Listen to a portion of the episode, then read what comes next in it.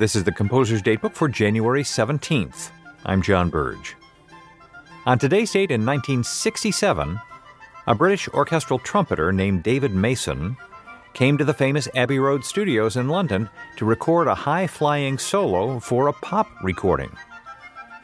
A few days earlier, Paul McCartney had seen Mason on T V performing the Baroque piccolo trumpet part in Bach's Brandenburg Concerto number two and decided on the spot that sound was exactly what he needed for a new Beatles tune he was working on called Penny Lane. And so George Martin, the Beatles producer, gave Mason a call.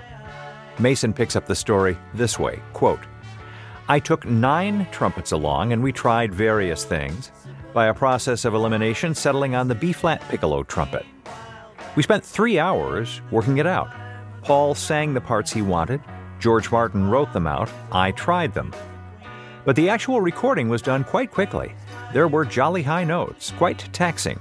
But with the tapes rolling, we did two takes as overdubs on top of the existing song."